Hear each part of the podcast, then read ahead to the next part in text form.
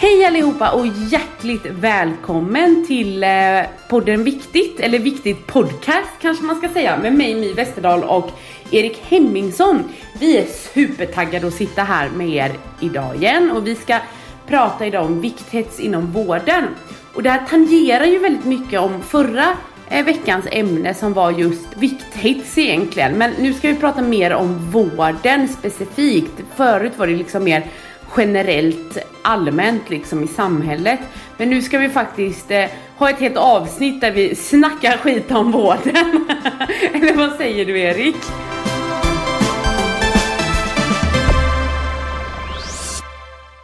Det här är ju ett ämne som är så brinnande aktuellt, verkligen. Vi, ska, vi kommer komma in på det lite grann, varför. Men eh, viktmobbing finns ju naturligtvis överallt i samhället.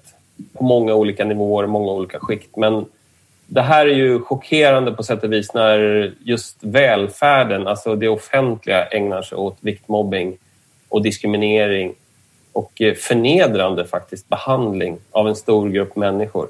Som, ja, det, det är chockerande. Vi, det här förekommer och det drabbar så många på sätt som vården absolut inte verkar ha någon aning om alls, vilket är extremt naivt. Men, men vi har ett väldigt eh, rikt material att dela med oss av idag.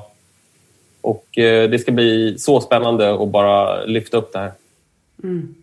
Men varför är det den här viktigheten? Men jag tänker, alltså mer än varannan person är ju idag överviktig liksom. Så varför hetsar vi varandra så här eller framförallt vården?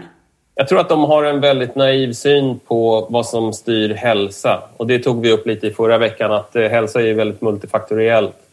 Det vill säga beror på hundratals olika faktorer. Genetik, sociala faktorer, livsstil exempel. Men eh, de har någon typ av modell som baserar sig på väldigt gammal forskning, kunskap eller egentligen okunskap där vikten är hälsa. Men det är så himla fel. Och det är det, är det här som på sätt och vis lever kvar, de här gamla föreställningarna att eh, det, är så pass enkelt, vilket verkligen inte är sant. Och sen så också att eh, man kan enkelt banta bort överflödiga kilon. Att det verkligen inte är svårare än att bara äta mindre och springa mer. Vilket också är helt galet, ärligt talat. Och sen så får de mycket riktlinjer att ovanifrån, så att säga, det är därför den här viktmobbningen är så systematisk och blir extra mm, ska man säga, skadlig på det viset. Att de har eh, direktiv ovanifrån att eh, barn ska ligga inom vissa tillväxtkurvor, ett visst intervall och annars så blir det liksom bantningshets på det. Samma sak med vuxna som söker vård för vad som helst och det är liksom, ja men du behöver gå ner i vikt. Ja men vadå, jag har ju liksom bihåleinflammation. Ja, gå ner i vikt. Så att det, det är liksom, det, jag vet inte. Det är som att hamna lite i någon slags alternativ verklighet. att eh, det här är liksom den nivå eh, som finns där ute. Inte överallt ska vi säga. Vi ska inte dra hela sjukvården över en kam. Men, men onekligen stora delar av sjukvården.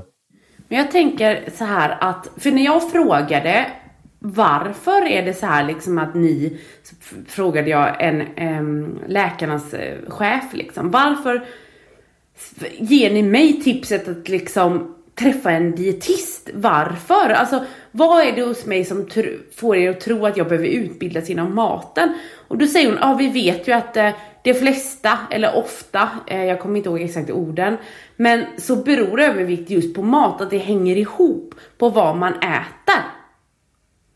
Och det är också det här liksom att jag tycker det är så himla hemskt för att om man bara ser mat som energi och att det man inte gör av med liksom ansamlas på kroppen och blir på något sätt sjukdomsalstrande. Det känns som en väldigt förlegad syn. Jag vill liksom tro mycket högre på våra kroppar. Jag tror ju inte att Ge jag min kropp rätt förutsättningar och den får leva i en frisk och sund miljö på det sättet den ska leva.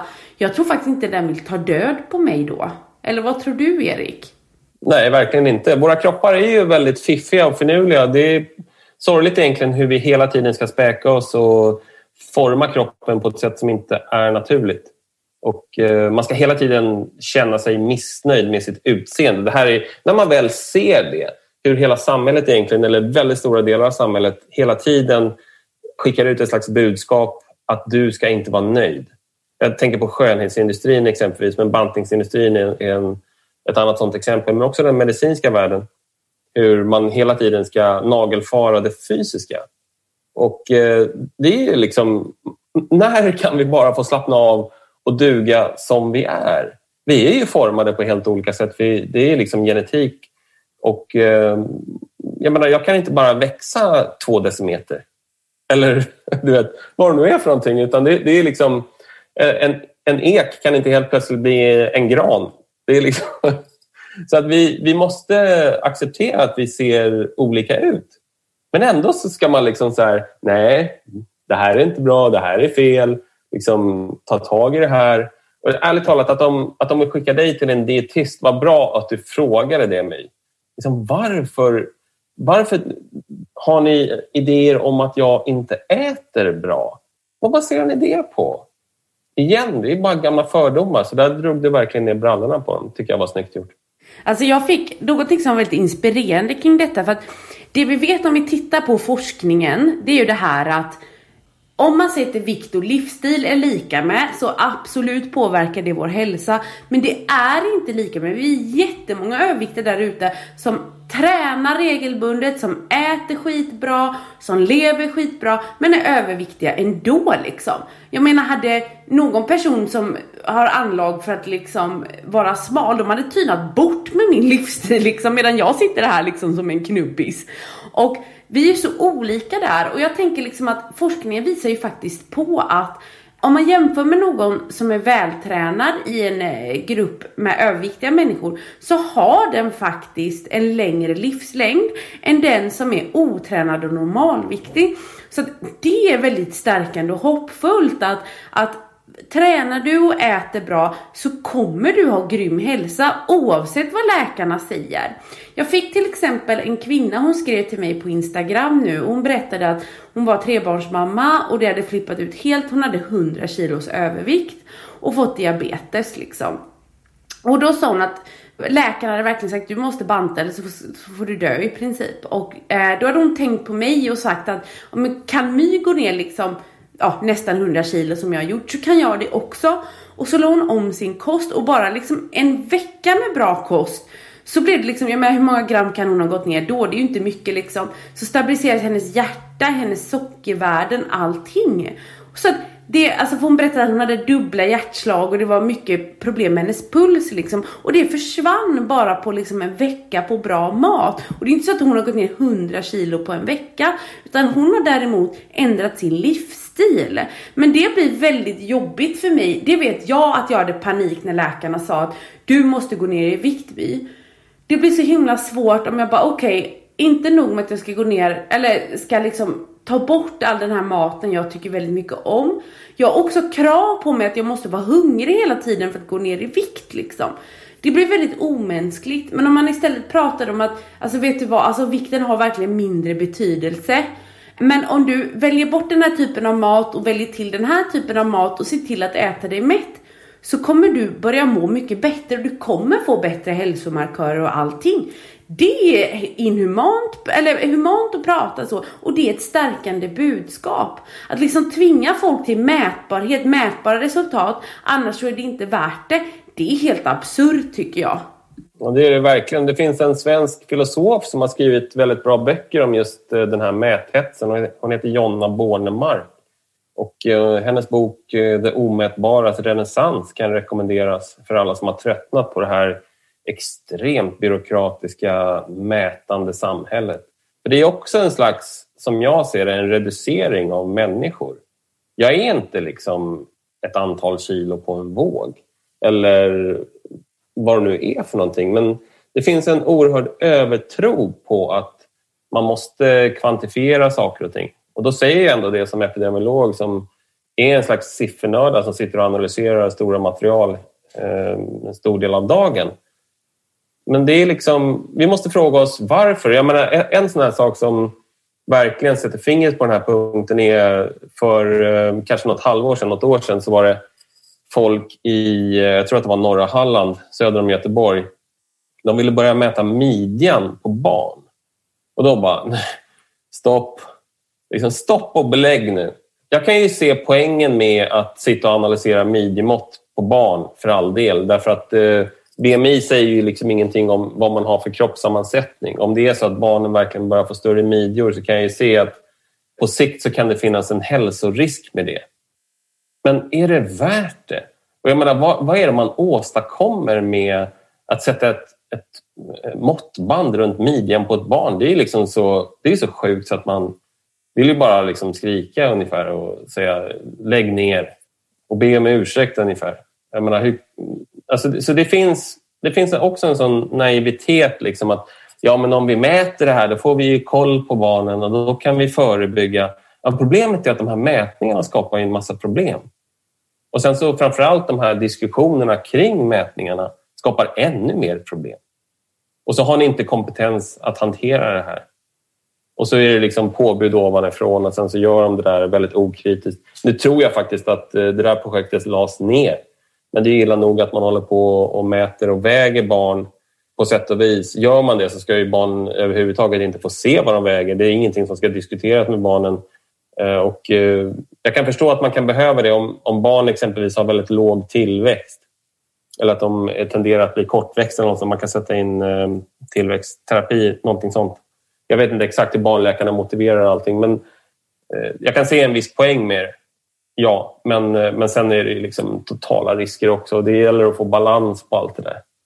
Så att, eh, ja, vi ska inte ha övertro på siffror. Det gäller liksom att se människor. Det var som jag sa förra veckan också. Om någon bara ställer frågan, hur mår du? Med ett helhetsperspektiv, det här holistiska. Istället för att säga, ja, My 80 kilo, Erik 90 kilo. Alltså, fråga mig hur jag mår istället. Men precis, och det är ju så roligt för jag har ju min egna tvillingstudie. Den heter Bo och Rut 2021. Och det är lite kul alltså, för jag menar min Bosse han föddes ju liksom ett kilo tyngre än Rutan-Tutan liksom. Och han har ju alltid legat på den översta viktkurvan, men det är ganska ovanligt för en tvilling att födas lite tjock liksom. Jag tror han låg på så plus 11% eller något. Och tutan låg på minus 11% liksom. Och eh, det har ju liksom varit så i hela deras liv, men de fick ju samma mat i, när de låg i min mage liksom. Och hon är så här lång och jättelånga ben och han är så här kort och gosig och mycket fläsk liksom och små korta tjocka ben liksom. Och han har ju bara liksom dragit iväg från henne. Hon har alltid vägt liksom två tredjedelar av vad han gör. Så nu väger han bara det, drygt två kilo mer än vad hon gör. Och eh, vi ger ju dem mat när de vill ha mat. Och det är ju inte så att vi på något sätt försöker kontrollera deras. Och jag menar, jag ser ju på Bosse att när han är mätt så håller han på att hulka för han vill inte ha mer liksom, ersättning. Eh, för nu, nu äter de ersättning. Och samma med henne, det är inget fel på hans mättnadssignaler eller hungersignaler när han är stor. Det är inget fel på hennes hunger och mättnadssignaler heller. Trots att de har väldigt olika vikt. Och jag menar, jag som mamma tänker aldrig gå in och försöka mixtra med det här för då vet jag vilken livslång kamp de skulle ha. Nu är min eh, BVC-sjuksköterska eh, fantastisk och de ligger ju inom normalspannet, båda mina barn. Men skulle det bli så att det blir liksom påvisningar och sånt med deras vikt, ja, nej, jag skulle faktiskt inte vilja gå dit för att det vore jättekonstigt. Jag, jag, jag litar på att deras kroppar kommer ta hand om det. Det är bra. Det kan man göra. Det, det, kan, alltså det är väldigt, väldigt ovanligt eh, att, att det inte skulle gå bra. Men eh, det är klart att det kan förekomma. Men problemet är att det är ofta vi som orsakar problem som inte fanns där från början. Eh, exempelvis att man får höra liksom, när man är barn att ja, men du väger för mycket. Okej. Okay. Ja, hur många berättelser har inte jag hört om att där började mina ätstörningar, där började mitt kroppshat redan samma dag så slutade jag äta smör och så vidare. Jag la om kosten och började må pyten eller jag började dra mig undan. Alltså det, det är där vi skapar problem. Det är liksom så många berättelser eh, om just det här. Så att genom att fokusera på någonting, det, det här blir, liksom, blir en paradoxal effekt. men man förstärker det, det som man liksom skapar och sen så förstärker man någonting som inte var ett problem.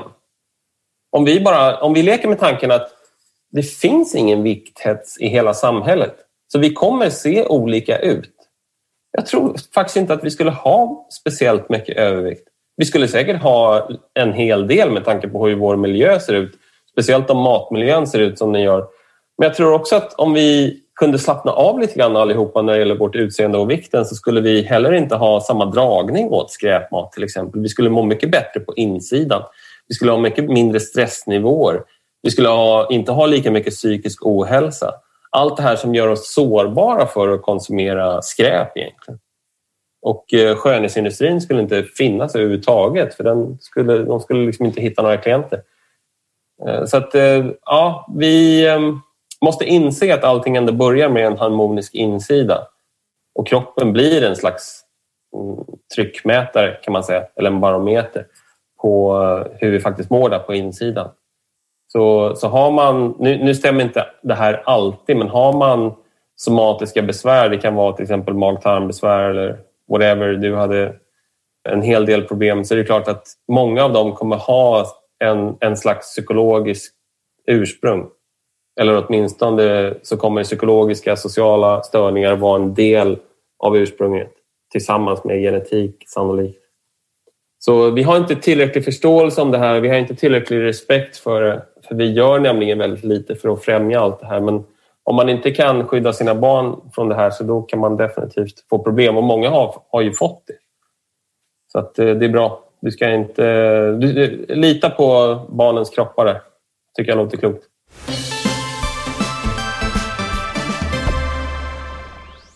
Jag tänker också som du sa det här med liksom eh, kopplat till eh, psykisk ohälsa. Vi vet ju också att många antidepressiva har biverkningen övervikt liksom. Att man inte ändrar på maten men man går upp sig 25 kilo. Jag vet inte hur många gånger jag har hört det. Eh, klienter som bara, men jag fick börja äta de här medicinerna och så gick jag upp liksom 25 kilo. Och det förvärrar ju på något sätt det här allmänna måendet och liksom att att, att jag inte får höra till och att jag ser annorlunda ut och vad ska min omgivning tänka på och så vidare. Så det blir en så fruktansvärt ond cykel. Och sen nästa gång man träffar sin läkare, då föreslår läkaren att man ska banta. Det är helt galet. Nej, om, om eh, pillerna, biverkningarna skapar mycket värre hälsoproblem än vad, vad de var tänkta att bota från början. Eller de botar ju aldrig någonting men de kan ju symptomlindra. Jag måste säga att en sak jag hajade till på när Claude Marcus uttalade sig i Sverige möts för några veckor sedan så säger han att överviktiga eh, har en ökad risk för depression på grund av sin övervikt. Jag vet inte exakt vad han har läst för forskning men han har säkert läst någonting. Men eh, jag vet att många reagerade på, men hur, hur kan man säga det? För då diskuterades just det här med mobbing och stigmatisering. Jag tänker precis som många andra att depression hos överviktiga, att de har en överrisk för det, det måste ju bero på hur man bemöts socialt i samhället. Att, eh, diskriminering och mobbing. Sen visst, alltså övervikt, eh, speciellt vissa typer av övervikt kan leda till ökad inflammation och så vidare, att det påverkar hjärnhälsan. Men jag tänker att det är mycket mer social, den sociala misären som följer med många överviktiga eh, som orsakar psykologiska eh, problem, eh, även ångest och ätstörningar och sånt där. Som de hade sluppit till väldigt stor del om de inte hade mobbats och diskriminerats så himla mycket. Så den här frågan om det sociala, liksom, mobbingen, diskrimineringen, den är fullkomligt central på så många olika sätt. Alltså först, först och främst för att hjälpa människor med övervikt att faktiskt eh, acceptera sig själva. Därför att en, en, stor del av det här, eh, en stor del av problemet för många överviktiga det är liksom den här skuld och skam som många känner. Men som uppstår Eh, på grund av människors okunskap, exempelvis läkare och sjuksköterskor i vården. Och eh, kan vi, kan vi inte få bukt med det här, det tror jag faktiskt inte heller att vi kommer få bukt med själva epidemin. Att, eh, det vill säga att, som du nämnde inledningsvis, att det är 54 procent av svenskarna som har ett BMI över 25, mig själv inkluderat. Men det behöver inte betyda att, att det är något vansinnigt stort hälsoproblem för en individ. Det beror ju på, som du sa tidigare, vad man har för livsstil och så vidare.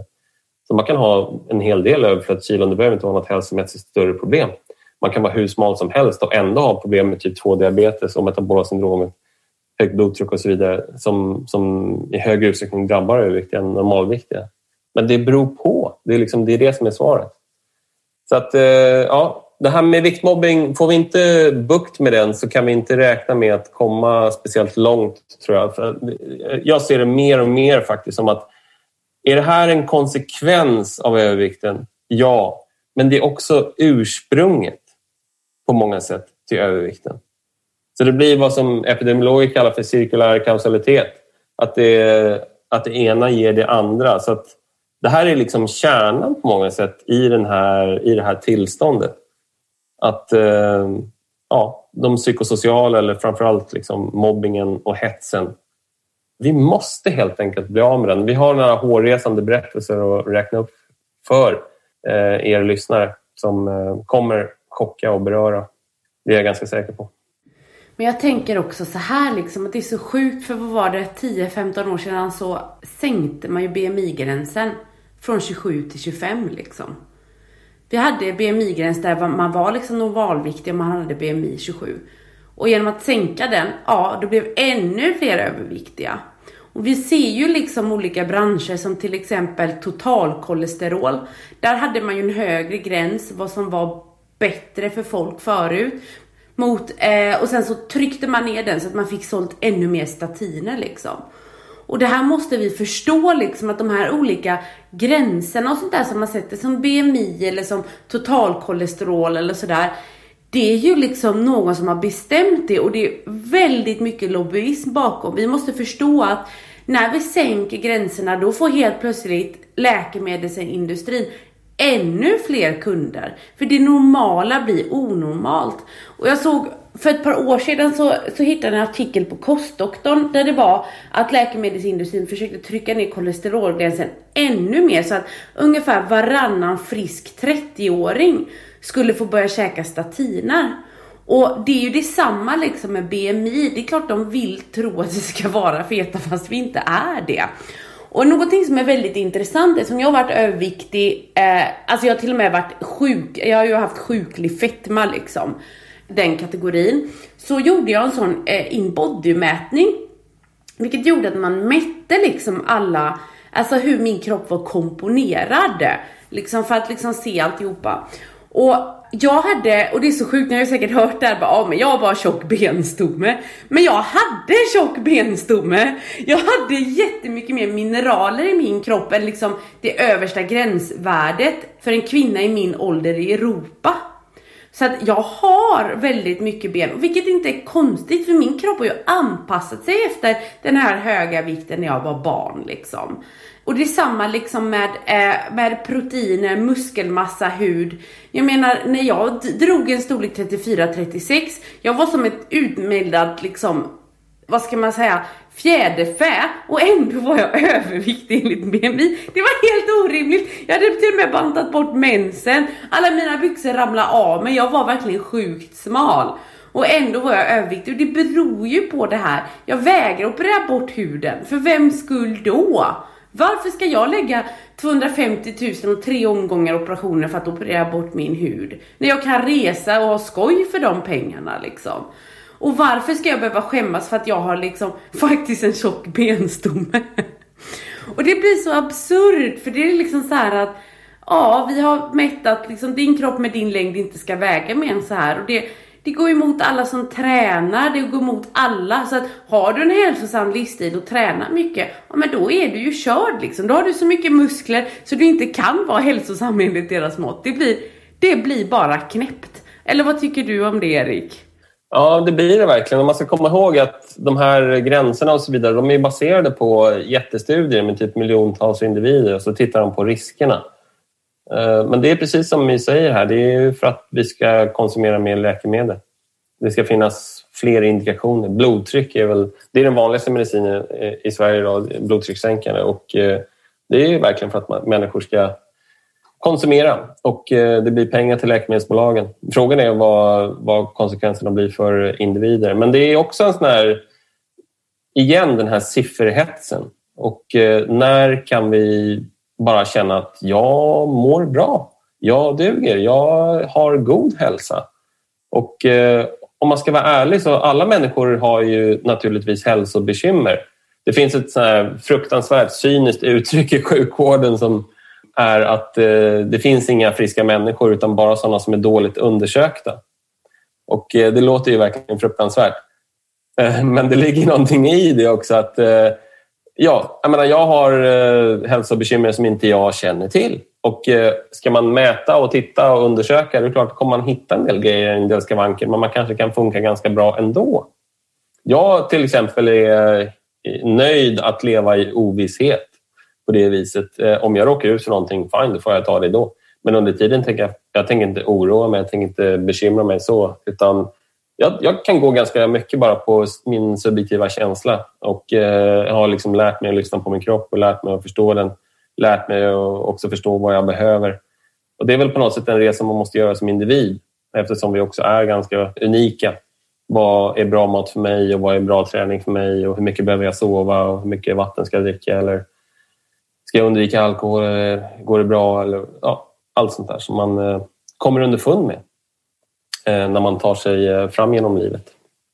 Men eh, ja, man ska definitivt lita på sin kropp på många sätt och om man, om man inte mår bra psykiskt då tycker jag definitivt att man ska fråga sig vad finns det för orsaker till det? Och är det någonting jag gör som inte är speciellt bra? Börja med att titta på insidan.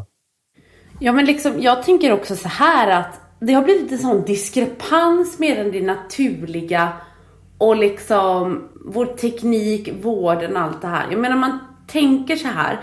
Kolesterol till exempel, alla är ju svinrädda för kolesterol. Men jag tänker så här att, jag menar, varför skulle kroppen producera ett gift som tog död på mig? Det är ju helt absurt. Istället, kolesterol är jätteviktigt för att producera våra könshormoner. Har du kolesterolbrist, du kan inte bli gravid liksom. Kolesterol har ett fan stora viktiga uppgifter i din kropp. Och för lågt kolesterol förknippas faktiskt med förkortad livslängd liksom. Sedan så finns det liksom dåligt kolesterol, även det omdebatteras idag. Det handlar mer om att liksom formen på detta och densiteten på liksom kolesterolmolekylerna. Och det är, det är inte alls intressant att se någon liksom, för det är ju det här typ, eh, vad ska man säga, eh, margarinföretag som Becell då. De gick ju ut så att man kunde ta ett stick i finger i mataffären och se ens totalkolesterol. Och hade man högre än 5 eller vad det var eller sådär, då skulle man absolut käka deras kolesterolsänkande margarin liksom. Och det är ju så himla sjukt för att det är ju liksom Eh, vi behöver kolesterol. Totalkolesterol säger ingenting utan tvärtom vet vi idag att har vi för gott kolesterol, många sådana grejer, så sänker det risken för hjärt och kärlsjukdomar. Utan det är bara vissa partiklar och sedan så vissa argumenterar även idag liksom att kolesterolet har ingen betydelse. Det handlar om inflammation i kärlen liksom. Så att blodsockret är mer intressant. För har du ett väldigt eh, varierande blodsocker som åker hej dal, alltså dalbana liksom, så blir det slitage i dina blodkärl och då kommer kolesterolet för att laga och då kan det bildas proppar liksom. Så det är inflammationen man vill ha ner. Återigen, rotorsaker. Men jag kan inte vara ensam om att oavsett vad jag gått till vården och sökt hjälp för så har jag fått lösningen banta jag menar, jag ska banta för att bli av med min PCOS, jag ska banta för att bli av med mina sköldkörtelbesvär, jag ska banta för det ena och det andra. Men alltså hur kommer det sig? Är det verkligen evidensbaserat, Erik? Ja, alltså det... Här, när, jag, när jag sitter och lyssnar på dig, My, så jag kan inte umgås och, och slås av hur många misstag det har gjorts historiskt när det gäller synen på vad som är bra och dåligt medicinskt hälsomässigt. Så jakten på fettet var ju liksom... Vad var det för någonting? Och eh, man skulle ersätta allting med lightprodukter. Och så, vad, vad, vad, finns det i dem? Liksom? De har ju omgärdats av kontroverser sedan de drog igång. Jag tror att det var läst någonting om att det var i något forskningslabb på DuPont, ett jättestort kemiföretag som upptäckte någon av de där ursprungliga fake-sockergrejerna som var så otroligt sött eh, och sålde sen det, patenterade och sålde till Coca-Cola någon gång på 50-60-talet. Och sen drog hela light-snurren igång. Du nämnde margarin och Becell. Jag kommer ihåg att jag störde mig något vansinnigt på deras marknadsföring. Att ät det här och få bättre blodfetter eller bättre blodsocker. Jag kommer inte ihåg vad det var för någonting. Men också, är det ens lagligt att, marknadsföra någonting på det viset? För jag vet ju hur extremt svårt det är att bevisa en sån effekt och hur mycket det skulle kosta. Så det är liksom, eh, mänskligheten, är, vår historia är full av misstag. Och eh, framförallt när det gäller kanske de här stora kroniska sjukdomarna som ju ingen har satsat på att förebygga för det första. Utan tvärtom har vi bara tillåtit eh, matindustrin att i princip eh, göra gör vad ni vill. Liksom. Det är lugnt. Du kan marknadsföra, du kan sätta svampbob på kexpaketen om du vill. Och eh, jag menar så här, hela idrottsrörelsen är fullkomligt nerlusad av alkohol och skräpmatsreklam. Nej, men det är lugnt. Liksom, fortsätt med det. Vi har liksom, ohälsoproblem i Sverige eh, tillräckligt, men det är, liksom, det är ingen som vill göra någonting åt det. Och sen så åtgärderna är också så konstiga som att ja, men banta. Så på, på vilka vetenskapliga grunder då? Att gå ner i vikt, det var som någon patient sa till mig, eh, var att, ja, men det, det här är ungefär som att hålla andan. Det funkar ett tag. ja, exakt. Ja, liksom, evolutionärt är det så logiskt att kroppen ändå har sina egna regleringssystem för vad vi väger. Precis som den reglerar pH, och temperatur och vätskebalans och allting. Den reglerar naturligtvis hur mycket fett vi går och bär på. Eh, vi förstår ju inte riktigt allt om det där ännu, men vi börjar ju ändå... Så här kan jag säga att en stor framgång i allt det här arbetet ju, är ju att vi förstår nu varför vi har misslyckats tidigare. Det vill säga, människor går ner, ja, men sen går de upp. Och många går tyvärr upp mycket mer än vad de gick ner. Men också all den här självdestruktiva eh, baksidan av bantningen och ätstörningar och allt möjligt elände. Så att, eh, du nämnde det här med mortalitet. Jag menar, en, en person som har ett lite högre BMI, mellan 25 och 30, är de som lever längst. Så varför ska vi hålla på och liksom skamma och vikthetsa när man kan ha en del övervikt? Det är liksom inget större hälsomässigt bekymmer. Har man övervikt utöver det, då kan det börja bli problem, speciellt om man har mycket ärftlighet för hjärt-kärlsjukdom, typ 2-diabetes. Men det är inte säkert att man har. Och som sagt, det här måste man i så fall utreda med blodprover.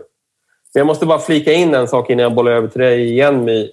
Det var en kvinna som hörde av sig till mig också på Instagram. Hon, hon var så vansinnigt klok. Hon sa flera saker som jag inte ens hade reflekterat över tidigare. Men det var det här med att om man har ett BMI som ligger kanske kring 35, då har man en ökad mortalitetsrisk.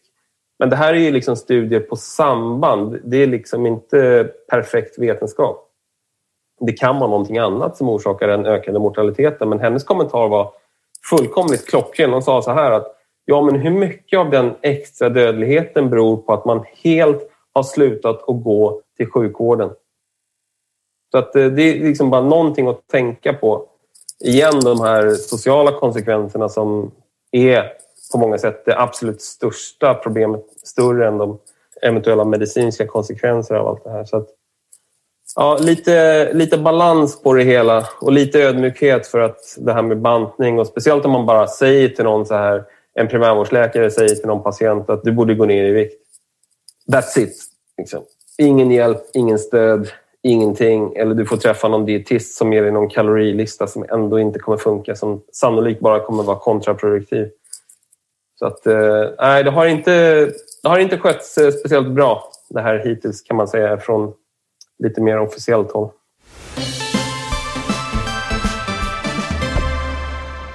Jag tänker också att man har ju bara förvärrat allting. Jag menar, det är ju på slutet av 80-talet som den här stora skräpmatsindustrin där liksom cigarettbolagen eller koncernerna gick in och köpte upp de här stora eh, matbolagen och började processa eh, maten.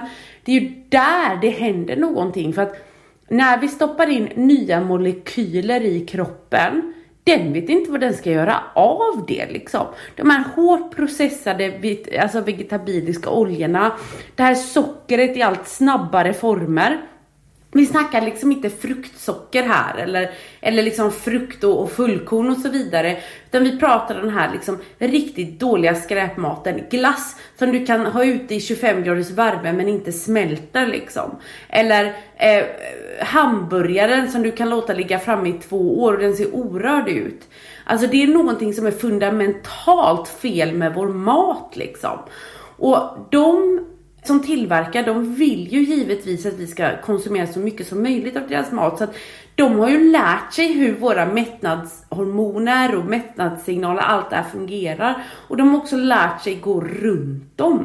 Så det, alltså, när jag träffar människor som är väldigt beroende av skräpmat Eh, och så skäms man väldigt mycket kring det, att varför kan jag inte kontrollera det? Bara, jo, för det är någon som är mycket smartare än dig och mig, en miljardindustri som vet exakt hur du och jag fungerar, som går runt detta.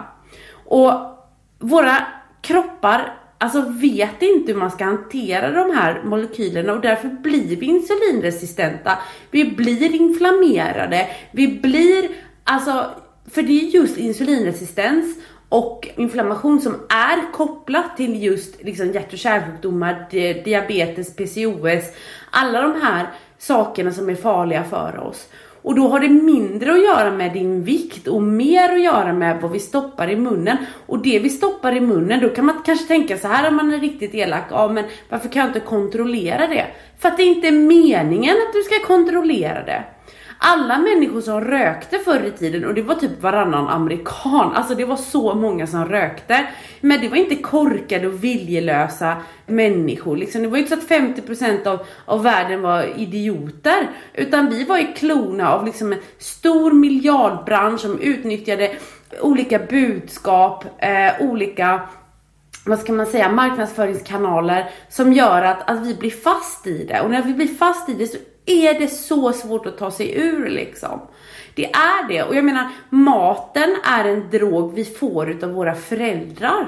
Alltså ger våra föräldrar i all välmening eller andra människor vi älskar oss eh, skräpmat för att de inte vet bättre, för att man tänker att det är så här man ska göra så, så kopplar vi ihop det. Alltså de har vårt förtroendekapital. Det blir väldigt hårt inetsat i våra hjärnor att det här är okej, det här är bra, jag får det av mina föräldrar, av farmor och farfar, alla de jag älskar liksom. Och det här är en drog som är så vidspetsad. Jag tror inte heller att det går helt enkelt. Jag tror att man kan göra till och med övergrepp på sina barn om man inte ger den eftersom alla andra får den. Så man behöver ändå förhålla sig till, till det här för att eh, det blir jättesvårt om man liksom, för det, det, det, oavsett vad man än vänder och vrider sig, ska jag inte ge mina barn godis, eh, ja men det kanske blir att de alltså blir ätstörda. Alltså man blir, det är jättesvårt som förälder att verka i den här miljön. Oavsett vad så är det ju så här att övervikt beskylls ju väldigt mycket för att vara liksom en orsak till sjukdom. Och jag vill verkligen vända på det för att det, där jag har läst och den forskning jag har kommit över det är verkligen så att det är mer ett symptom på olika sjukdomstillstånd. Vi vet att 7 av 10 amerikaner är insulinresistenta, vilket gör att deras celler har svårt att släppa in insulinet. Vi vet att man får lätt förhöjt blodsocker då. Och det här kan, när det har gått tillräckligt långt så blir det en diabetes eh, tvåa. Det kan bli PCOS och det har väldigt många olika effekter, sjukdomseffekter i din kropp. Och det är fortfarande inte överviktens fel för att om man då ber någon med PCOS eller diabetes att banta för att få bukt på sjukdomen. Jag hävdar fortfarande att det är lika jäkla dumt som att be någon med eh, migrän sluta ont i huvudet. Så därför så frågar jag dig Erik, när man får det här av sin läkare att du, vet du vad? Om du kan gå ner i vikt lite så ska du se att du kommer bli frisk. Vad ska man säga då som patient? Eh, alltså det finns ju olika saker att nysta i här. Jag skulle vilja säga att när man går ner i vikt, den processen, bara den fysiologiska processen att egentligen befinna sig i negativ energibalans är på många sätt väldigt välgörande. Det, det sänker inflammation, det, eh, insulinkänsligheten ökar. Det finns, det finns många betydande viktiga hälsoeffekter. Och eh, Problemet är ju bara att den, den processen är ju relativt kortlivad därför att förr eller senare kommer det ju man nå en platå och eh, sen kommer kroppen spinna igång när det gäller de här försvaren så att man får en lägre ämnesomsättning, man blir mer hungrig, man får mindre mättnadssignalering och så vidare som gör att bantningen inte funkar. Så jag skulle säga att det är liksom missriktat från början. Och eh, finns det ingen långvarig plan på hur man ska lyckas, då är det bättre att låta bli och fokusera på hälsa i bred bemärkelse som du nämnde tidigare med en sund livsstil.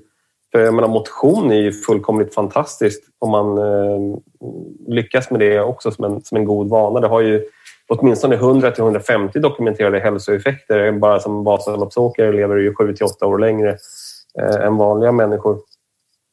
precis som rökare lever 7 till 8 år kortare än, än icke-rökare.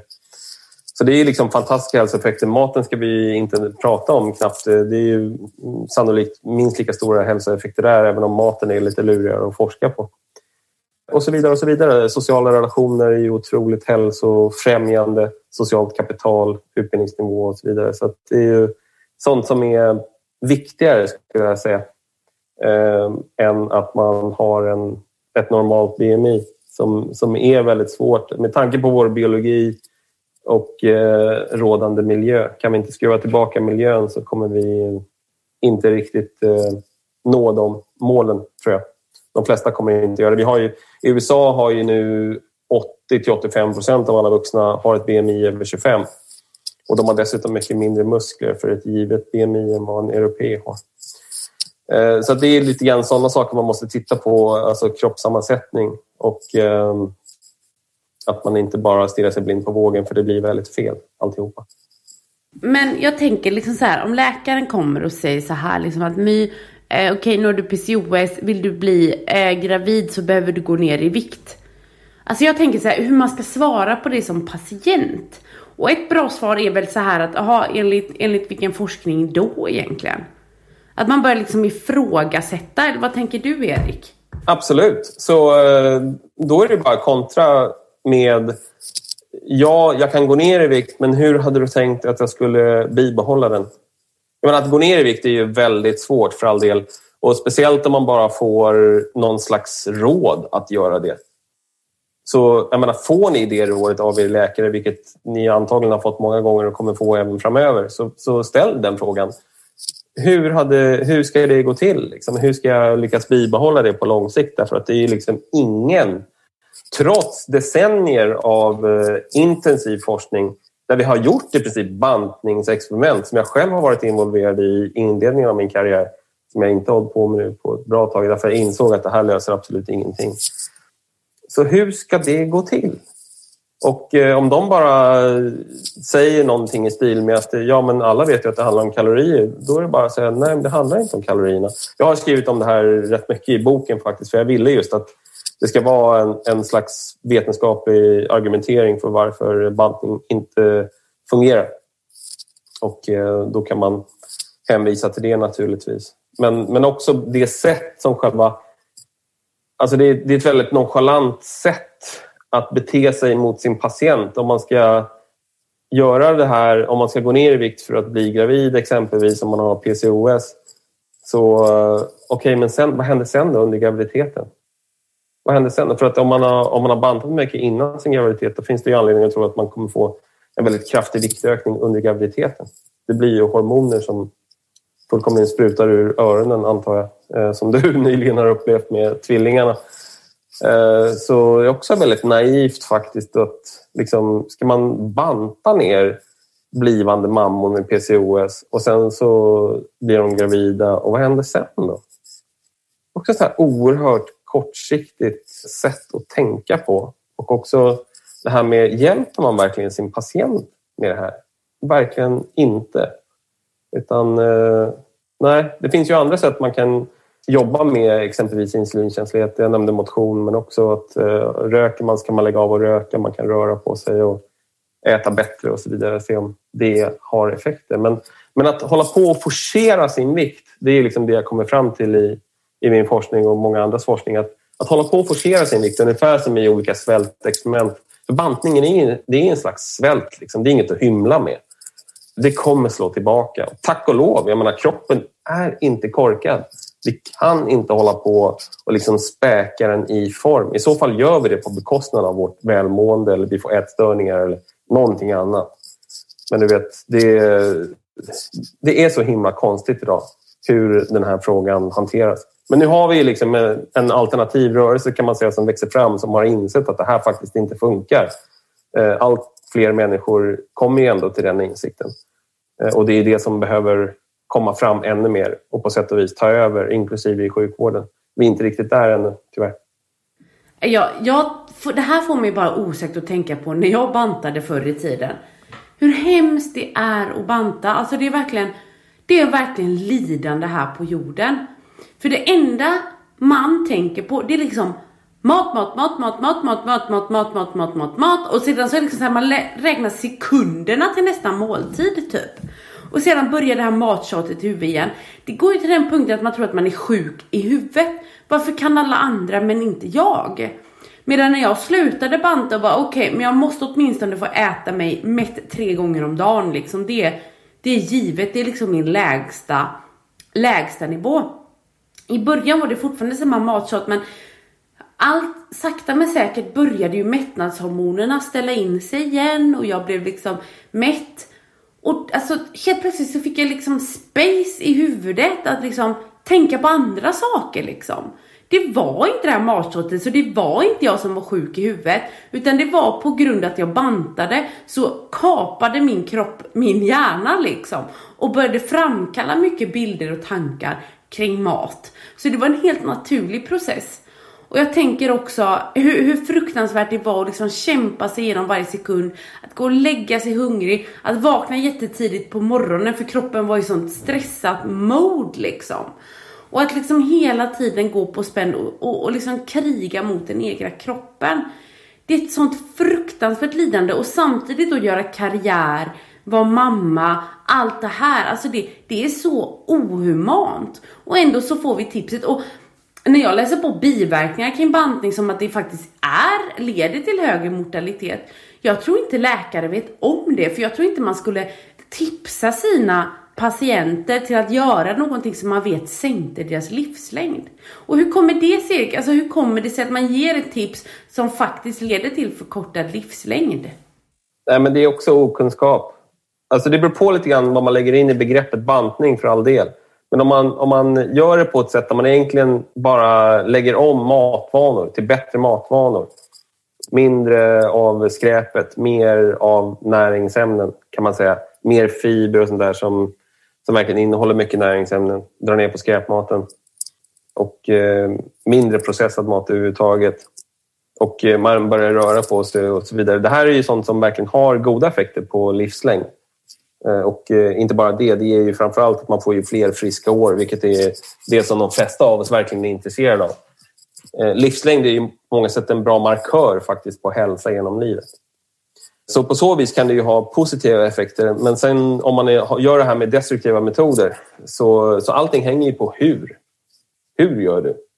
Inte alltid liksom att du ägnar dig åt just det här beteendet, bantning. Eh, men du kan göra det på ett sunt sätt i så fall eller du vet, bara egentligen fokus på livsstil och ingenting fokar inte alls på vågen så därmed är det ju liksom inte bantning längre. För bantning är ju hela tiden att man fokuserar på vågen och man går och klämmer och tittar kritiskt på kroppen och så vidare och man hetsar sig själv. Eh, det är ju ett väldigt destruktivt beteende på många sätt och speciellt om man gör det upprepade gånger eller man liksom lever sitt liv så, vilket ju är jättevanligt. Eh, så att har man extrema perioder av svält, eh, det kanske gått på lågkaloridieter och sånt där, så det sliter ju på kroppen. Det är, det är svårt att bygga upp den muskulaturen som man har förlorat på ett tillfredsställande sätt och det sätter ju också kroppen i ett tillstånd där man utsätts för svält. Och sen så är det liksom som vanligt igen och sen så kommer en ny svältperiod. Tänk dig själv att du är kroppen. Hur ska du reagera på det här? Så det, det, det blir liksom en väldigt konstig tillvaro och, och, kroppen gör ju vad den kan för att säkerställa att den överlever. Eh, vilket är på många sätt det som gör att det här med social utsatthet tidigt i livet är så kopplat till utvecklingen av övervikt. Därför att kroppen vill ju ha så att säga, en slags buffert en osäkerhetsbuffert som är någonting som ligger kvar från evolutionen. Och att vi har liksom en, en stark överlevnadsmekanism som eh, beror bland annat på att vi tidigare har utsatts för många svältperioder. Men nu med bantningen och bantningens framväxt de senaste 100-150 åren så har vi ju igen utsatt oss för svältexperiment, eh, vilket ju är helt galet. Eh, alltså, eller rättare sagt, i början kanske det fanns någon typ av logik bakom det. Men det var ju på den tiden var det enbart av estetiska skäl. Man skulle ha liksom en slank fru där hemma ungefär. Och eh, det var ju verkligen bara skönhetsideal och en slank kropp, då har man karaktär. Liksom, och det sämsta som finns är att ha överflödskilon. Liksom. Det är bara dåliga människor som har det. Eh, och det där har fått leva kvar liksom, väldigt ostört nu under, under många generationer. Men eh, det ska vi verkligen eh, få bukt med. Ja men verkligen. Och jag tänker just på det där du säger att jag menar något som man måste tala om också det är ju liksom det här lögner. Alltså jag tänker typ att det är en lögn att, att äh, män inte skulle vilja ha en kvinna som är lite större. Det är en lögn att kvinnor inte är intresserade av män som är lite större. Alltså allt har ju inpräntats i oss men det är inte sant liksom.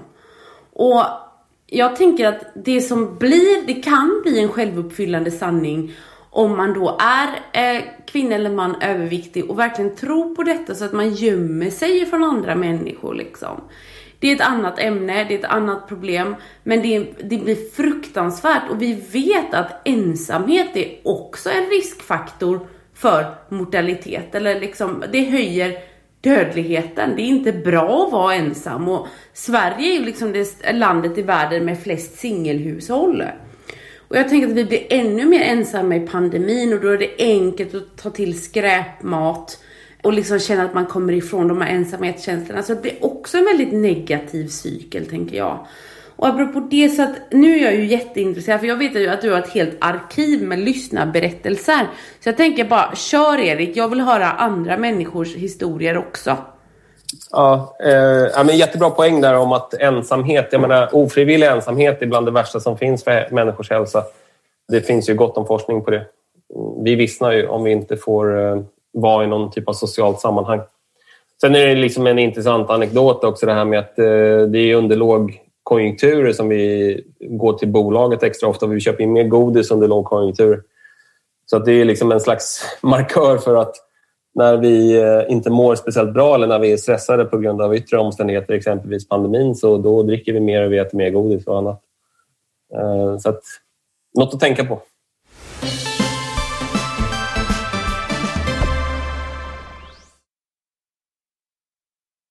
Nåväl, vi har, eh, eller rättare sagt, jag kan dra en liten bakgrund till varför jag sitter på så många berättelser om just viktmobbning i sjukvården. Den första februari så publicerade jag en krönika på Food Pharmacy där jag verkligen bad människor höra av sig och eh, berätta vad man har varit med om som överviktig i svensk sjukvård.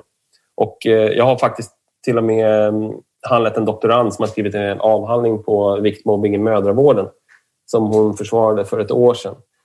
Så att det här är liksom inget nytt fenomen.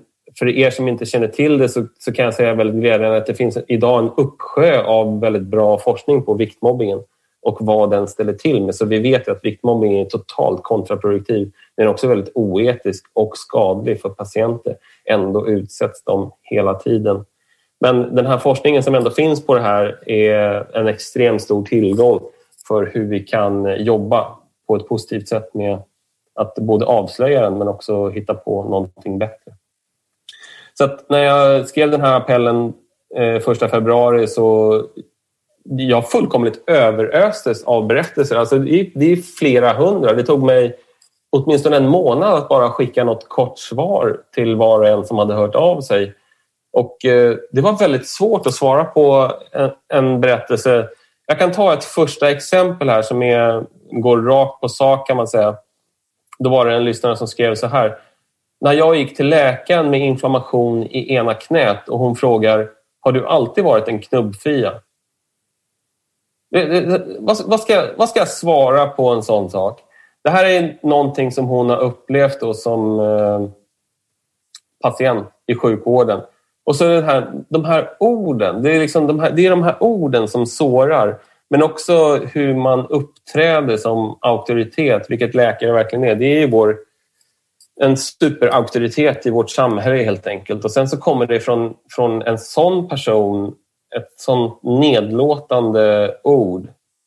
Jag skrev i alla fall ett svar på alla som hörde av sig till slut jag tror att jag ligger någorlunda i fas. Men jag har transkriberat, det är många hundra berättelser, jag vet inte exakt hur många, eh, åtminstone 500 som har eh, skrivit. Och, och, många har skrivit väldigt långt och ingående om deras upplevelser av viktmobbning i sjukvården som ofta börjar i kontakten med skolsköterskan och sen som fortsätter och fortsätter. Sen är det, du vet, när man går på mödravården och sen barnhälsovården och sen så i primärvården. Sen i kvinnovården om det är gyn eller någonting sånt när man vill ha eh, preventivmedel eller gynundersökningar eller någonting annat eller vad man än söker för. Och det gäller det, liksom, det finns överallt. Det är så uppenbart när man eh, sitter och sorterar i allt det här, vilket jag håller på med eh, fortfarande. Här kommer en till berättelse som... Det här fick verkligen mitt blod att koka när, när jag läste det här. Alltså kanske mer än, än andra berättelser. Men det var en kvinna som skrev så här.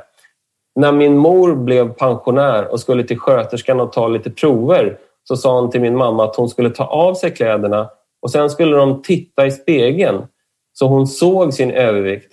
Och den övervikten var inte stor kan jag säga. Det tog ett tag innan hon berättade för mig. Fy fan vad förbannad jag blev, skriver den här kvinnan.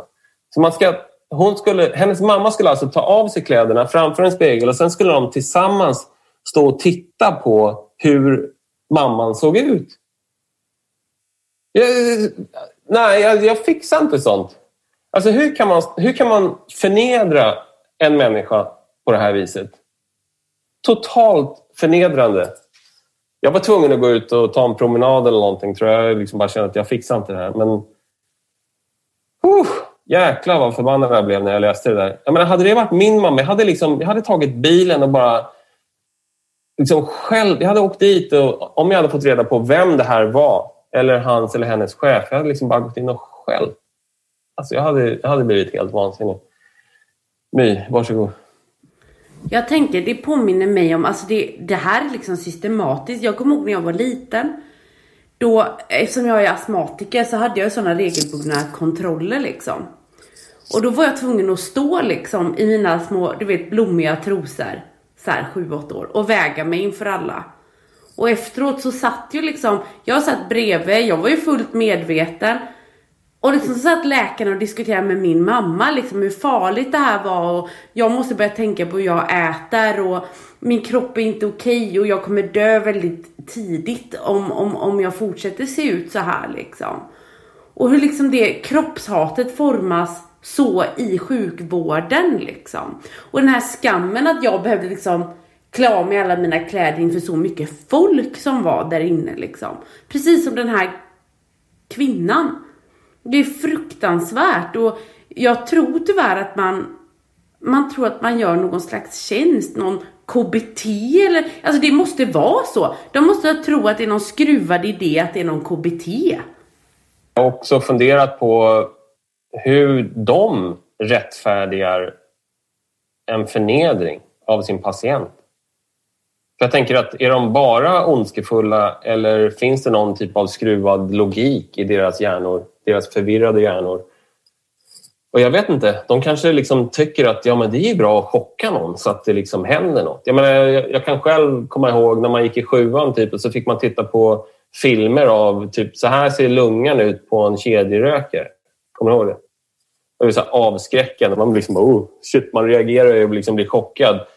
Um, så jag vet inte, nivån på pedagogiken här är inte skyhög om man säger så. Så jag vet faktiskt inte, men, men i min värld så är det väl så att eh, den här skrämseln som, som de använder tyder ju på att de tycker att det är okej okay att begå vilka etiska övertramp som helst bara man kan få någon att ändra beteende. Vilket det ju inte gör. Det är totalt precis tvärtom. Men i deras skruvade värld så kanske de tror det. Men att det här, jag menar, många har ju hört av sig och skrivit så här, ja men min läkare sa att om inte jag går ner i vikt nu så kommer inte jag liksom leva mer än fem år till. Och det, även från unga personer får höra det. Jag tänker så här, vad, vad, vad, vad är det där för någonting? Alltså hur kan, man, hur kan man sätta i system och skrämma människor till förändring? Alltså visa mig den forskningen. Så är det så att ni som lyssnar på det här, om ni, om ni får höra sånt, så ställ gärna motfrågan. Du tror att du ska kunna skrämma mig till förändring. Liksom, vilken forskning är det du vilar en sån strategi mot? Vad är det du baserar det på? Då kommer det bli mummel, mummel, mummel. Alla vet att det är så, vilket är typ det svagaste argumentet i världshistorien. Så det gäller liksom att man får sätta lite hårt mot hårt här och eh, faktiskt be om grunden för det de säger. Ska alltså, vi ta ett till det... exempel här? Eh, ska du få komma in snart med... Här är ett hårresande exempel till. en eh, person skriver så här. När jag var 13 år så sa min skolsköterska att jag låg ett kilo över kurvan och jag borde tänka på hur jag äter. Jag slutade äta smör och mackor samma dag och det tog många år innan jag kunde äta smör igen. Nu är jag gravid med ett BMI på 29. Jag bad barnmorskan att inte nämna vikt om det inte är absolut nödvändigt. Nej men alltså det är så mycket, alltså jag vill bara återkomma till det här. Jag fick ju också en dödsdom. Och jag önskar att vi hade träffats liksom för 11 år sedan. För alltså, alltså det var som att få ett cancerbesked. Tänk dig själv att du sitter inne hos läkaren och den bara Ja My, jag vet inte om du lever om två år. För att du har förstorat hjärta, du har högt blodsocker, jag vet inte alltid vad personen pekade på. Och jag menar, jag blev jätterädd och jag visste när jag satt i den jävla stolen, jag har för fan provat allt. Jag har bantat hela mitt liv. Jag kan inte äta utan att tänka på kalorier liksom. Jag kan inte göra mer än så här. Alltså den desperationen som finns i en. Det här liksom att jag hör vad du säger, jag är så rädd. Det är ungefär som att säga till någon, vet du vad? Du har cancer, den är obotlig, du kommer dö inom två år och det är ditt eget fel att du har den. Det är exakt den känslan liksom. Och alltså det var så fruktansvärt liksom att känna mig så maktlös över mitt eget liv. Så att, att det här, ja nu blev det ju inte så, det finns en mening med det. Jag, jag tror alltid att saker har en mening men just det här liksom som du talar om att man ger liksom en, en dödsdom det, det gav ju inte mig någonting utan tvärtom. Vad trodde du att jag gjorde när jag kom hem? Jo men jag hetsade åt skräpmat liksom. För att undfly den här känslan lite grann. Det blev bara så det är och jag tänker också på, på det här mödravården att eh, jag kommer ihåg liksom att när jag skulle eh, be om att få ett planerat kejsarsnitt just på grund av min förlossningsfobi. Och eh, då sa läkaren att jag måste ta hänsyn när jag tar det här beslutet till din, din vikt liksom. Jag måste väga den risken mot det ena och det andra liksom. Och det var ju fruktansvärt. Så efter det så, jag bara, jag vill inte rapportera min vikt liksom. Till, till så att det står i några ställen. Tänk om jag skulle gå upp i vikt och sedan så ringer de och säger du får inte ditt ditt, alltså för det var de tankarna jag hade. Du får inte ditt planerade kejsarsnitt på grund av att du har gått upp i vikt. Det fanns ju liksom den rädslan hos mig. Så att ja, mödravården är, det blir liksom ett år av konstanta vägningar och, och, och vikthets. Jag har ett eh, fullkomligt eh, hårresande exempel här från just mödravården. Så jag läser. Det, det finns en sak som förmodligen kommer följa med mig som ett djupt sår genom hela mitt liv. Jag var gravid med mitt första barn, fick graviditetsdiabetes i sent skede. Skötte detta galant och låg på bra värden resten av graviditeten. Fick emellanåt åka till förlossningen för extra kontroll på grund av diabetesen då och fick där träffa en läkare som på riktigt gav mig en sådan käftsmäll när jag var i slutet av min graviditet. Då hon sa att hon tyckte jag var sjukt självisk som ens tänkt tanken att bli gravid med min övervikt. Jag vägde runt 83 kilo när jag blev gravid och gick endast upp 10 kilo under hela graviditeten. Jag grät så mycket och fick sådan fruktansvärd ångest av det. Hur, hur, kan man, hur, kan man, hur kan man säga så till en annan människa? Och i det här fallet då jobbar i mödravården. Jag saknar ord. Jag vet inte, vad ska man säga liksom? Nej, alltså jag, jag håller med dig. Det, alltså, jag bara sitter helt tyst och jag bara shit, har det ens hänt? Alltså i min hjärna så tänker den så här. Nej, det här måste någon ha hittat på för det finns det sån ondska ute i världen liksom. Och samtidigt så vill jag ändå tro att människor som har valt att jobba som läkare och inom vård liksom så här, att man väljer det på grund av att man vill hjälpa. Men här så krossar man ju verkligen och det är därför vi måste få bort vikten som den enda parametern som styr liksom. Och att säga till någon, ja, jag fick också en sån DM av en person att du ska inte bli gravid, du ska gå ner i vikt var det en läkare som hade kommenterat till en kvinna. Och Alltså det är så brutala kommentarer liksom. Det skulle en läkare aldrig säga till någon, eller det vet jag inte, nu killgissar jag. Men säger läkarna det till folk som kommer in som har sju barn och bor i Angered eller eh, något annat utsatt område. Säger man det till de patienterna också? Eller säger man det till folk som eh, inte har något jobb eller till an andra saker? Säger man att de är egoistiska? Gör man det? Jag vet inte. Men oavsett vad så är det ju inte upp till en läkare att bestämma om någon är egoistisk för att personen har övervikt eller lever i ett socialt utsatt område eller söker arbete liksom. Det är inte rimligt och det är precis som du säger, vad ska man svara på det? Det är bara att, äh, jag, jag beklagar att du har fått vara med om det här. Det, det är fruktansvärt. Vet du vad jag längtar efter mig? Jag, alltså jag, jag, ser fram emot den dagen då jag blir förhoppningsvis inbjuden till eh, typ Karolinska institutet där jag, jag har föreläst för läkarstudenter förr i tiden. Inte just om viktmobbningen, andra saker.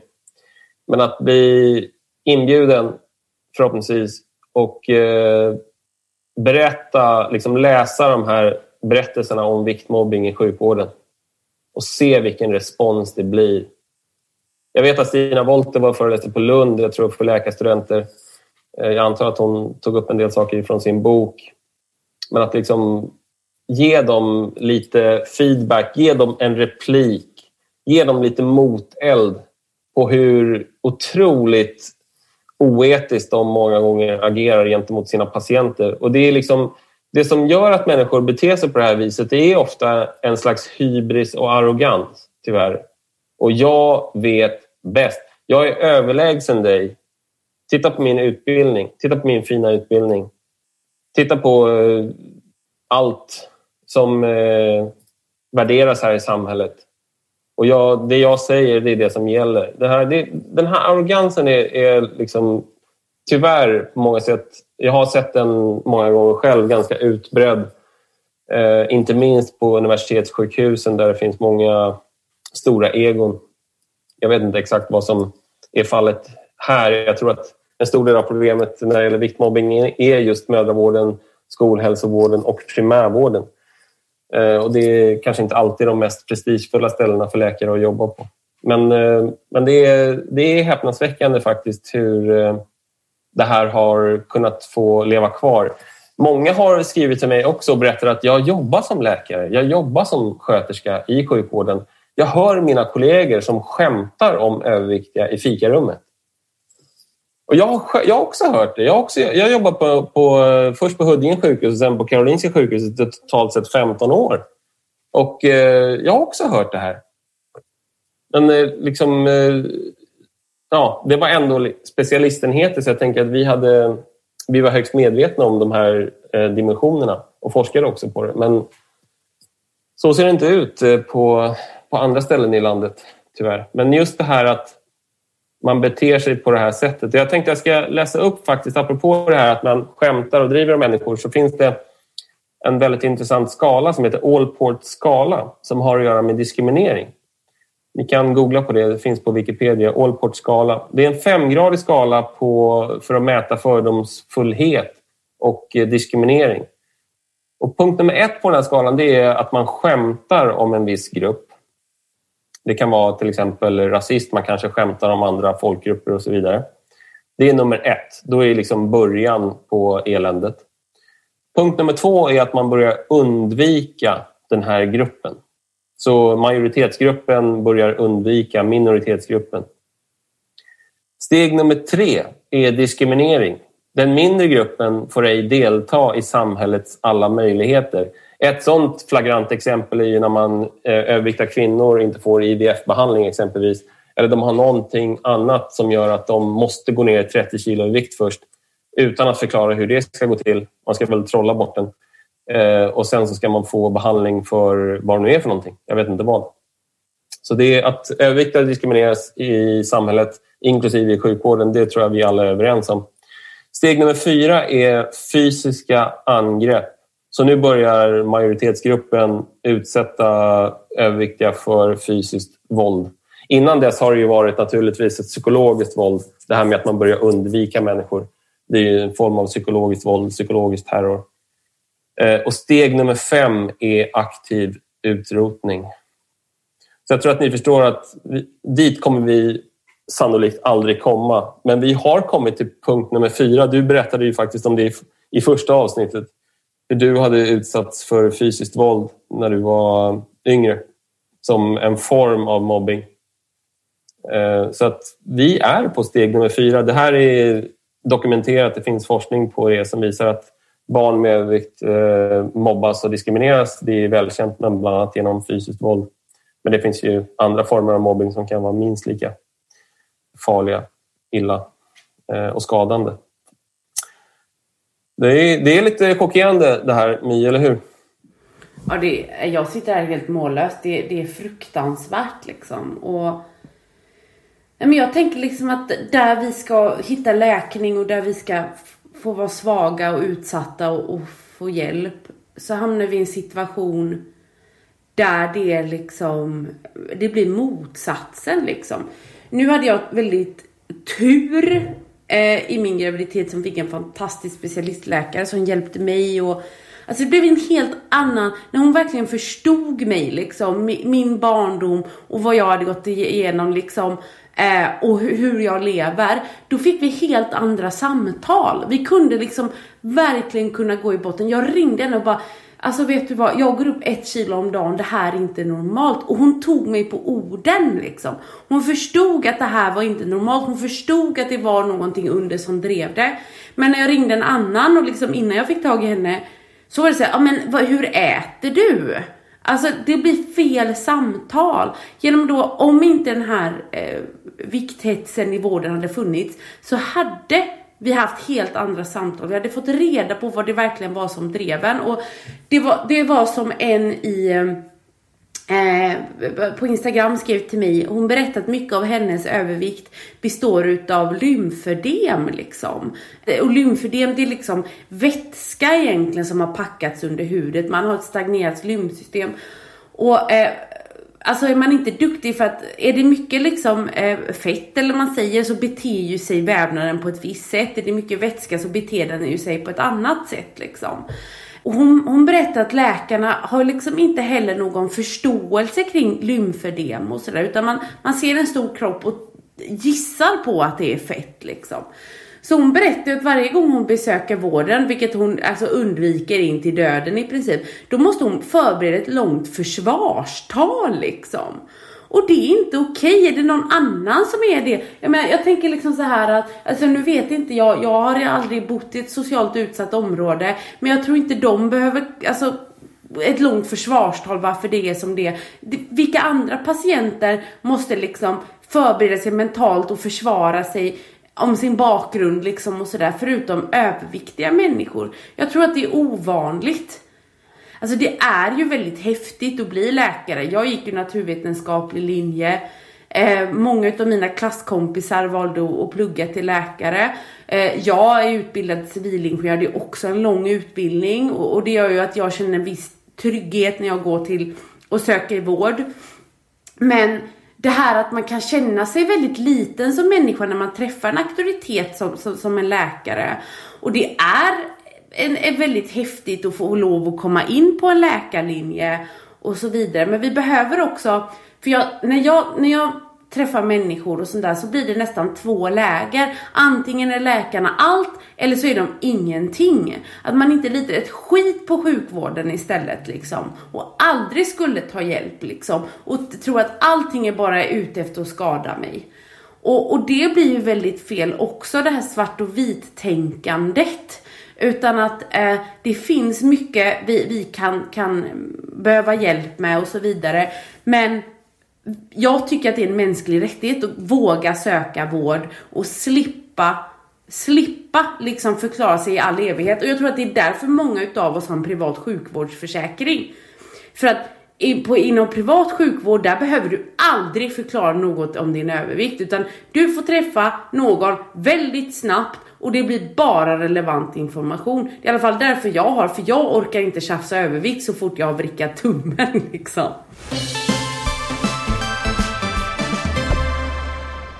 Nu har vi ju diskuterat det här väldigt mycket så jag tänker så här Erik. Det är dags för oss att måla upp vår drömvärld. Hur tycker du vården ska se ut?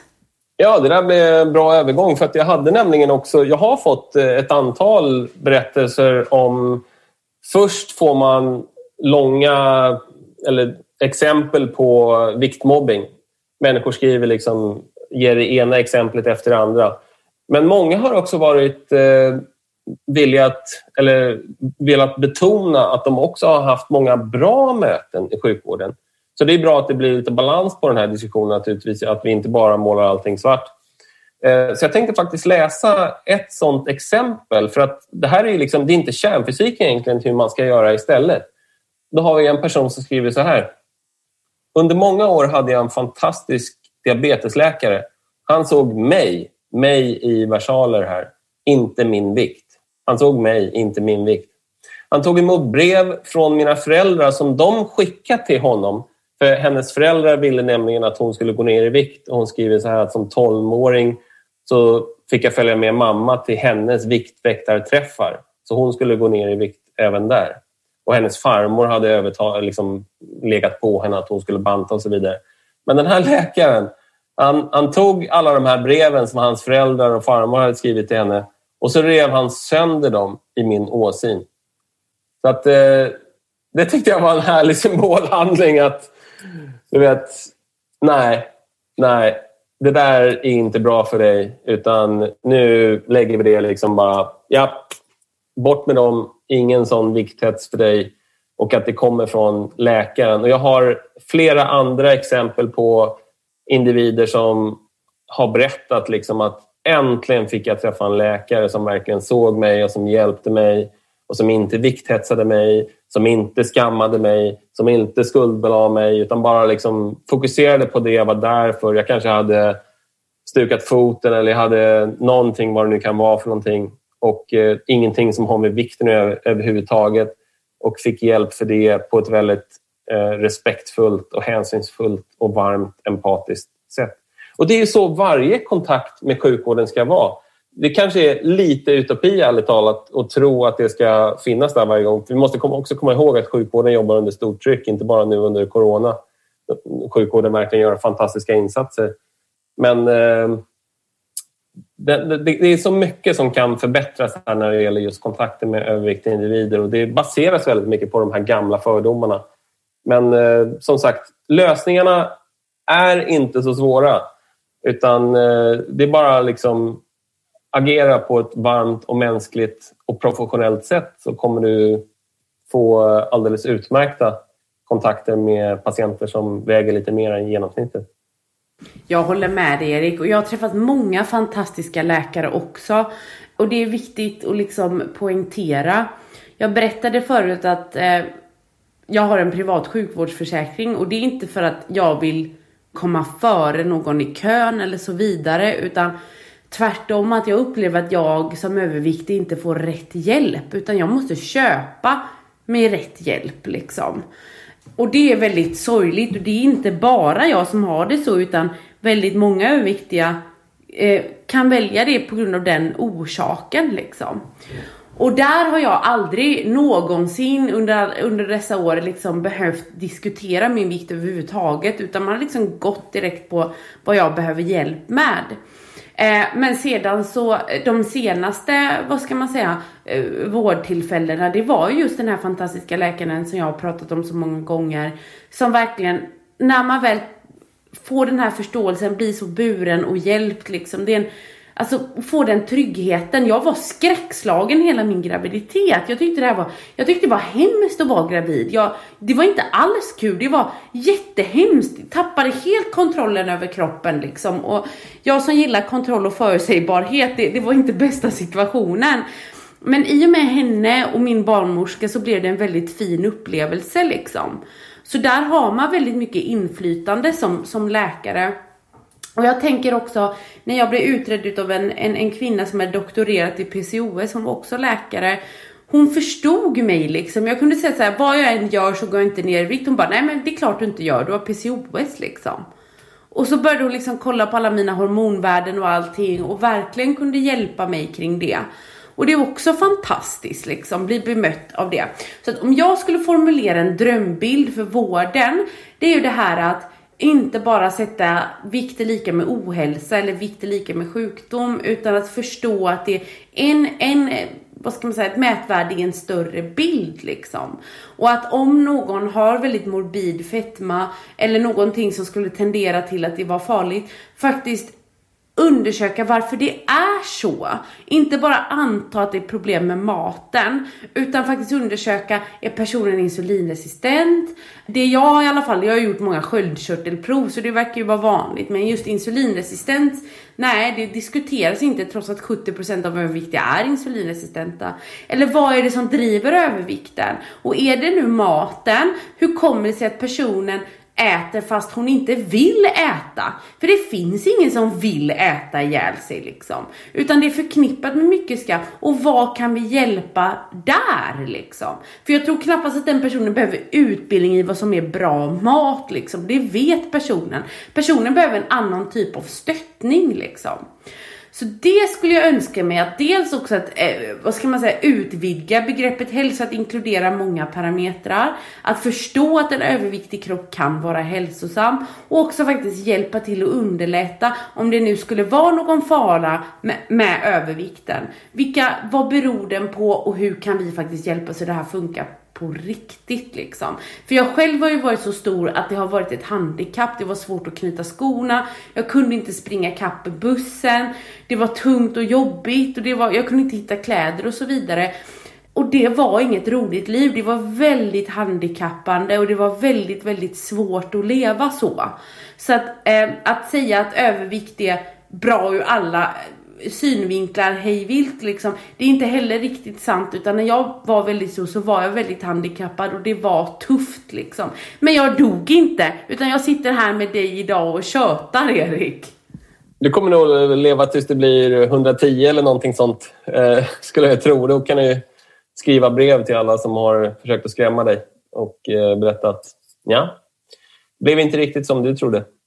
Så att eh, ja, det, ehm, det finns verkligen lösningar på det här med viktmobbingen och eh, inte speciellt komplicerade lösningar heller. Men jag tror att viktmobbing i sjukvården det är så att säga en liten del av problematiken. Men i och för sig en ganska allvarlig del av problematiken eftersom vi verkligen behöver sjukvård när vi är sjuka. Och eh, sjukvården är väldigt bra på att eh, hjälpa människor när de har allvarliga hälsobekymmer. Eh, de är inte speciellt bra på att förebygga eller hjälpa människor ner i vikt, det vet vi. Men eh, om det går så pass långt, vilket ju är jättevanligt, att eh, de undviker sjukvården, ja då har vi verkligen problem. Och man måste hitta andra lösningar, naturligtvis.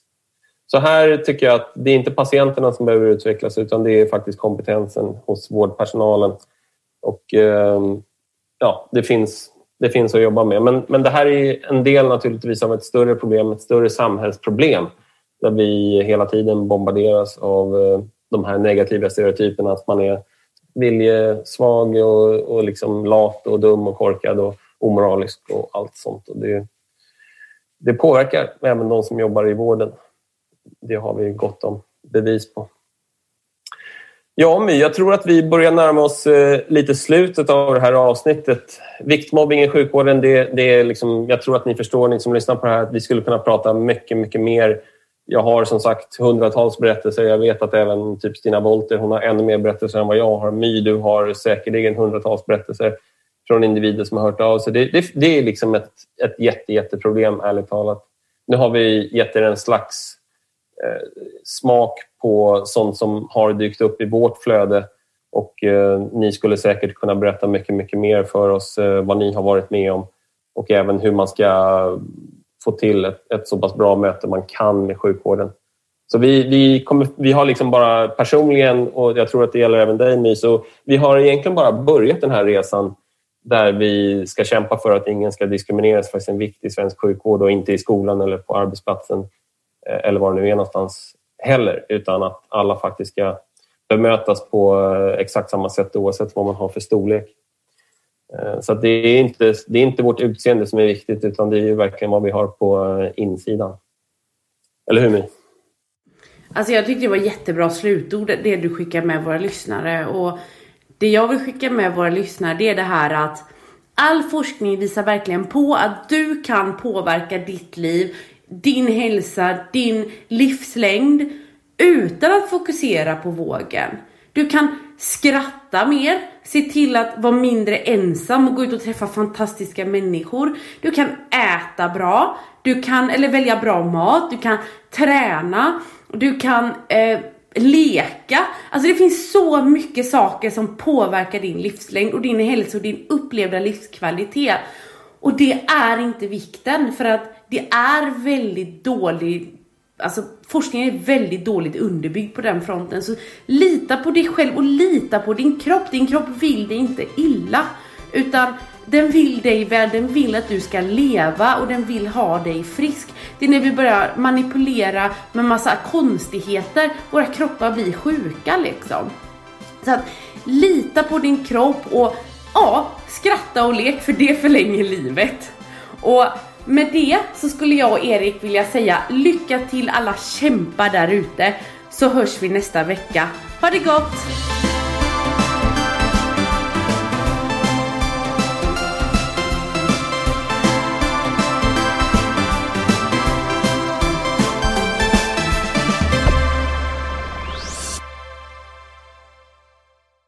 En podd från Allermedia.